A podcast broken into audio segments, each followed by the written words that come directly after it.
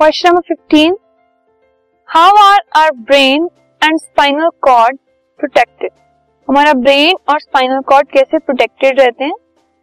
Brain जो है, वो बोनी केज के अंदर रहता है। बोनी केज केज के अंदर प्रेजेंट है विच इज़ कॉल्ड क्रेनियम और स्कल क्योंकि वो बहुत हार्ड होता है तो इसकी वजह से अंदर वाला जो ब्रेन का एक्चुअल पोर्शन है, वो प्रोटेक्ट हो जाता है बाकी सारी चीज़ों से शॉक से और बाकी जो भी चीज़ें ब्रेन को डैमेज कर सकती हैं। ऐसी जो स्पाइनल कॉर्ड है, वो वर्टिब्रल कॉलम की वजह से प्रोटेक्टेड रहता है।